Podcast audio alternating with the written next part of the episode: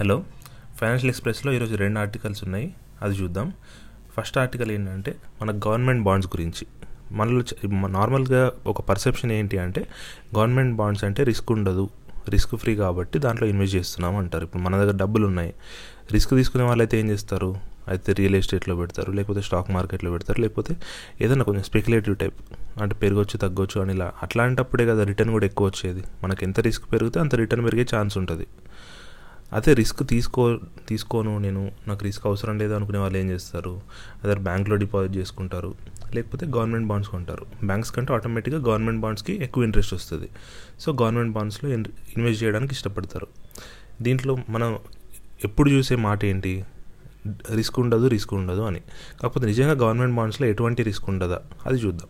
Risk అంటే government బాండ్స్లో risk ఉండదని ఎందుకు అంటాము? గవర్నమెంట్ మనకు డబ్బులు ఎగ్గొట్టదు కదా. నేను ఖచ్చితంగా గవర్నమెంట్కి నేను డబ్బులు ఇస్తే గవర్నమెంట్ నాకు తిరిగి ఖచ్చితంగా ఇస్తుందని ఒక నమ్మకం. అంటే ఏంటి? డిఫాల్ట్ అవ్వదు గవర్నమెంట్. అదే మనం వేరే వాడికి ఇచ్చాము. ఇప్పుడు ఒక ప్రైవేట్ పర్సన్కి అప్పిచ్చాము వాడు ఫిఫ్టీన్ పర్సెంట్ ఇంట్రెస్ట్ ఇవ్వచ్చు. కాకపోతే వాడు మనకు డబ్బులు తిరిగి ఇస్తాడని గ్యారంటీ లేదు కదా. అది డిఫాల్ట్ రిస్క్ అంటాం. అది గవర్నమెంట్ బాండ్స్లో డిఫాల్ట్ రిస్క్ అనేది ఉండదు. ఇండియాలో అయితే అసలే ఉండదు. ఇండియాలో కానీ పెద్ద పెద్ద కంట్రీస్లో డిఫాల్ట్ రిస్క్ ఉండదు. కొన్ని కొన్ని కంట్రీస్లో గవర్నమెంట్ కూడా డిఫాల్ట్ చేసినాయి. కాకపోతే ఇండియా ఎప్పుడు డిఫాల్ట్ చేయలేదు కాబట్టి మనం గవర్నమెంట్ బాండ్స్లో డిఫ్ డిఫాల్ట్ అయ్యే ఛాన్స్ లేదు. డిఫాల్ట్ రిస్క్ అనేది జీరో. కాకపోతే బాండ్స్లో ఓన్లీ డిఫాల్ట్ రిస్క్ ఒకటే ఉంటుందా? వేరే రిస్క్ ఏమి ఉండదా అంటే రిస్క్ చాలా రకాలు ఉంటుంది అవును? డిఫాల్ట్ రిస్క్ ఒకటి ఇంట్రెస్ట్ రిస్క్ ఒకటి అట్లనే కరెన్సీ విషయాన్ని చూసుకుంటే ఎక్స్చేంజ్ రిస్క్ ఉంటుంది. మనం ఏంటి? నాకు ఒక థౌజండ్ డాలర్స్ కావాలి ఎగ్జాంపుల్. ఎప్పుడు డిసెంబర్లో థౌజండ్ డాలర్స్ కావాలి. ఇప్పుడు ప్రజెంట్ సెవెంటీ ఫోర్ ఉంది అనుకుందాం నేను ఈరోజు నాకు థౌజండ్ డాలర్స్ కావాలంటే నేను సెవెంటీ ఫోర్ థౌజండ్ రూపీస్ ఖర్చు పెట్టాలి. థౌజండ్ డాలర్స్ తెచ్చుకోవాలంటే. నాకేంటి? ఒక భయం. డిసెంబర్లో కావాలి నాకు. ఈరోజు ఏమొద్దు. డిసెంబర్ కల్లా ప్రైస్ ఎయిటీకి వెళ్ళే ఛాన్స్ ఉంటుంది అని అనుకుంటాను అవును? అంటే ఏంటి? డిసెంబర్లో కొంటే నిజంగా ప్రైస్ ఎయిటీ ఉందనుకోండి అప్పుడు ఎయిటీ థౌజండ్ కట్టాల్సి వస్తుంది నేను. సేమ్ థౌజండ్ డాలర్స్కి. ఈరోజు అయితే సెవెంటీ ఫోర్ థౌజండ్ డాలర్స్ కడుతూ సెవెంటీ ఫోర్ థౌజండ్ రూపీస్ మాత్రం చాలు నాకు. దీన్ని మనం ఎక్స్చేంజ్ రేట్ రిస్క్ అంటాం. అంటే ఎక్స్చేంజ్ రేట్ పెరిగే ఛాన్స్ అంటే తగ్గినా కూడా ఎక్స్చేంజ్ రిస్క్ ఉంటుంది. ఇప్పుడు ఏంటి మనం ఈరోజు ఇన్వెస్ట్ చేసామనుకోండి ఈరోజు సెవెంటీ ఫోర్ దగ్గర ఇన్వెస్ట్ చేసాము థౌజండ్ డాలర్స్ సో నాకు సెవెంటీ ఫోర్ థౌజండ్ పెట్టి కొన్నాను. డిసెంబర్లో అది సెవెంటీకి పడిపోవచ్చు కదా. అట్లా. అంటే ఎక్స్చేంజ్ రేట్ ఫ్లక్చుయేషన్ని మనం ఎక్స్చేంజ్ రిస్క్ అంటాం. అది బాండ్స్లో అది కూడా ఉండదు. ఎందుకంటే బాండ్స్ అనేది ఇండియన్ రూపీ రూపీ డినామినేటెడ్ కాబట్టి ఇక్కడ ఎక్స్చేంజ్ రే రిస్క్ ఉండదు. కాకపోతే ఏంటి? రెండు రకాల రిస్క్ ఉంటాయి గవర్నమెంట్ బాండ్స్లో ఒకటి ఇంట్రెస్ట్ రేట్ రిస్క్ ఇంకోటి రీఇన్వెస్ట్మెంట్ రిస్క్ ఇప్పుడు interest rate risk point of వ్యూలో చూస్తే ఈరోజు గవర్నమెంట్ బాండ్స్ ఉన్నాయి. వాడు గవర్నమెంట్ నాకు సిక్స్ పర్సెంట్ ఇస్తా అని చెప్తుంది. మార్ మార్కెట్లో బ్యాంక్లో అయితే ఫోర్ పర్సెంట్ ఉంది. నేను ఈరోజు బాండ్ కొన్నాను. కొన్నాక ఒక ఫోర్ ఫైవ్ మంత్స్లో ఏమైంది? ఇది టెన్ ఇయర్ బాండ్ అనుకుందాం. ఒక ఫోర్ ఫైవ్ మంత్స్లో ఏమైంది? ఇంట్రెస్ట్ రేట్స్ పెరిగినాయి.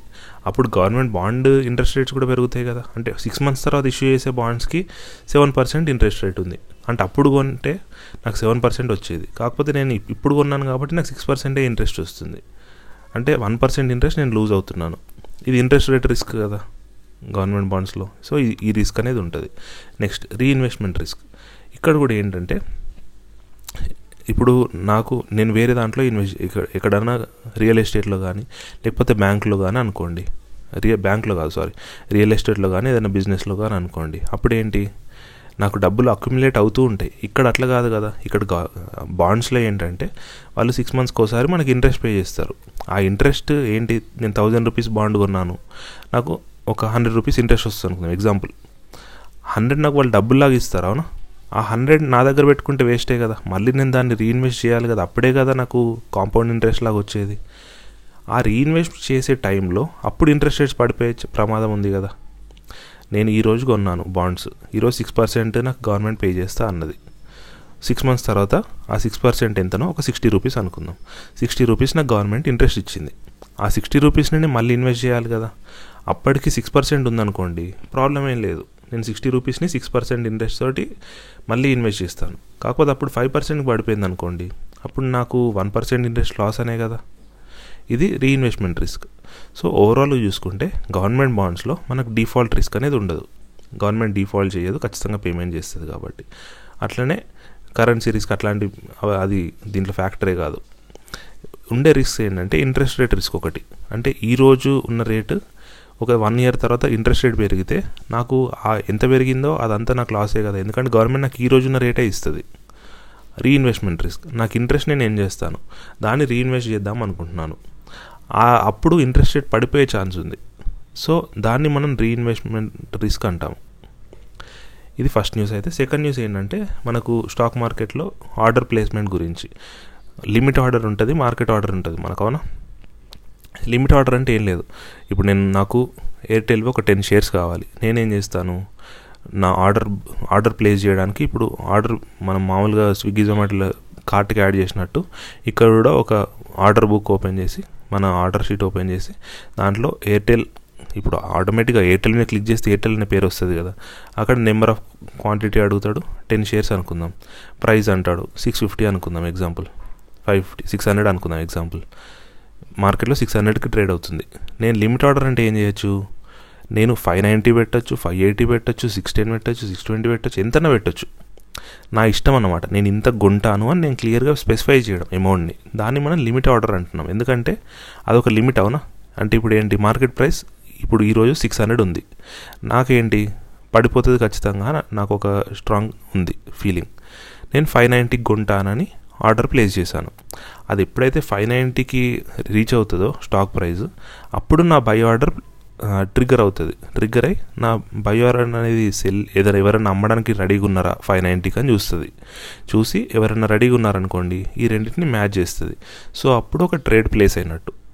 ఇది లిమిట్ ఆర్డర్ అదే మార్కెట్ ఆర్డర్ అనుకోండి మనకు పెద్ద ఫ్లక్చుయేషన్ ఉండదు. ఒక టెన్ పైసా అటు ఇటు ట్వంటీ ఫైవ్ పైసా అటు ఇటు అనుకుందాం.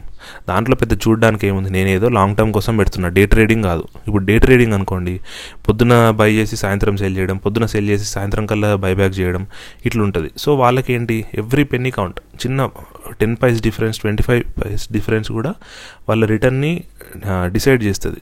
సో అట్లాంటి వాళ్ళు ఏంటి మార్కెట్ మార్కెట్ ఆర్డర్స్ ప్లేస్ చేయరు ఎక్కువ. వాళ్ళు లిమిట్ ఆర్డర్స్ ప్లేస్ చేస్తారు. అదే నేను ఒక టెన్ ఇయర్స్ కోసం ఎయిర్టెల్ షేర్స్ కొంటున్నాను. మార్కెట్లో సిక్స్ హండ్రెడ్ ఉంది. నేను ఫైవ్ నైంటీ ఫైవ్ పెడితే నాకు పెద్ద పోయేదేమన్నా sorry six six nought five కొంటే మన పెద్ద పోయేది ఉందా?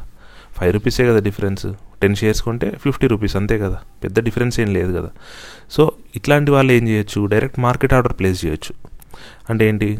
క్వాంటిటీ మాత్రం నేను టెన్ అని పెడతాను. ప్రైస్ ఏంటి? ప్రైస్ నేను సెలెక్ట్ చేయను. ప్రైస్ సెలెక్ట్ చేయకుండా ఆటోమేటిక్గా మార్కెట్ ఆర్డర్ మార్కెట్ ఆర్డర్ అని పెట్టామనుకోండి అప్పుడు ఆ సెకండ్ ఏ ఏ ప్రైస్కి అయితే ట్రేడ్ అవుతుందో ఆ ప్రైస్ దగ్గర నా ఆర్డర్ ప్లేస్ అవుతుంది. అప్పుడు సెల్ సెల్ సైడ్ చూసుకుంటారు. సెల్లింగ్ ఎవరైనా మ్యాచ్ అవుతుందా లేదా చూసుకొని మ్యాచ్ అయిందనుకోండి ఆర్డర్ ప్లేస్ అయినట్టు. అంటే ఒక ట్రేడ్ జరిగినట్టు. ఇది లిమిట్ ఆర్డర్ మార్కెట్ ఆర్డర్కి డిఫరెన్స్. ఎప్పుడైనా సేఫ్ సైడ్గా ఉండడానికి లిమిట్ ఆర్డర్ తీసుకోవడం బెటర్. కాకపోతే కొన్ని కొన్నిసార్లు ఏంటంటే సడన్గా పెరిగిపోతూ ఉంటుంది. అట్లాంటప్పుడు మనము డే ట్రేడింగ్ వాళ్ళకి చాలా ఇంపార్టెంట్. సడన్గా ప్రైస్ ఫ్లక్చుయేట్ అవుతుంది అనుకోండి. మనం ఆర్డర్ ప్లేస్ చేసి ప్లేస్ చేసేటప్పుడు ఇంత ప్రైస్ కావాలి ట్రిగ్గర్ స్టాప్ లాస్ ఇదంతా పెట్టామనుకోండి అప్పుడు ఏమవుతుంది మనకి అప్పటిలోపు మార్కెట్ ప్రైస్ ఇంకా పెరిగిపోయే ఛాన్స్ ఉంది కదా. సో అందుకే మార్కెట్ ఆర్డర్స్ అనేవి డే ట్రేడర్స్ పెట్టడానికి ఇష్టపడరు. First thing. అంటే ఫ్లక్చుయేషన్స్ ఉన్నప్పుడు ఫ్లక్చుయేషన్స్ లేనప్పుడు ఏ ఆర్డర్ పెట్టినా పెద్ద డిఫరెన్స్ ఉండదు. అవునా? ఫ్లక్చుయేషన్స్ ఉన్నప్పుడు మార్కెట్ ఆర్డర్ మార్కెట్ ఆర్డర్ కంటే లిమిట్ ఆర్డర్ అనేది బెటర్ అట్లా. ఆర్డర్ కూడా ఎట్లా ప్లేస్ అవుతుంది అంటే ఇప్పుడు ఎగ్జాంపుల్ బయ్యర్స్ ఉంటారు సెల్లర్స్ ఉంటారు. ఇప్పుడు ఎయిర్టెల్ స్టాక్ గురించే తీసుకుందాం. బై చేసే వాళ్ళు నేను తక్కువకి బై చేస్తా తక్కువ బై చేస్తా అని అనుకుంటారు కదా. సెల్ చేసే వాళ్ళు ఏంటి? వాడు ఎక్కువ ప్రైస్ చెప్తాడు.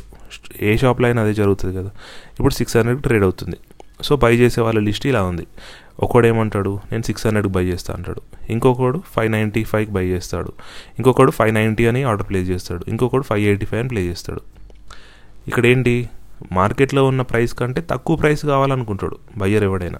సో వీడు తక్కువ తక్కువ చేస్తాడు. అదే సెల్లర్ పాయింట్ ఆఫ్ వ్యూలోకి వచ్చేసరికి ఏంటి? సిక్స్ హండ్రెడ్ ప్రైస్ ఉంది.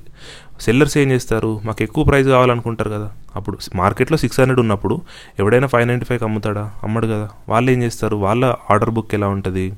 Sell side six hundred six nought five six ten అంటే పైకి ఉంటుంది.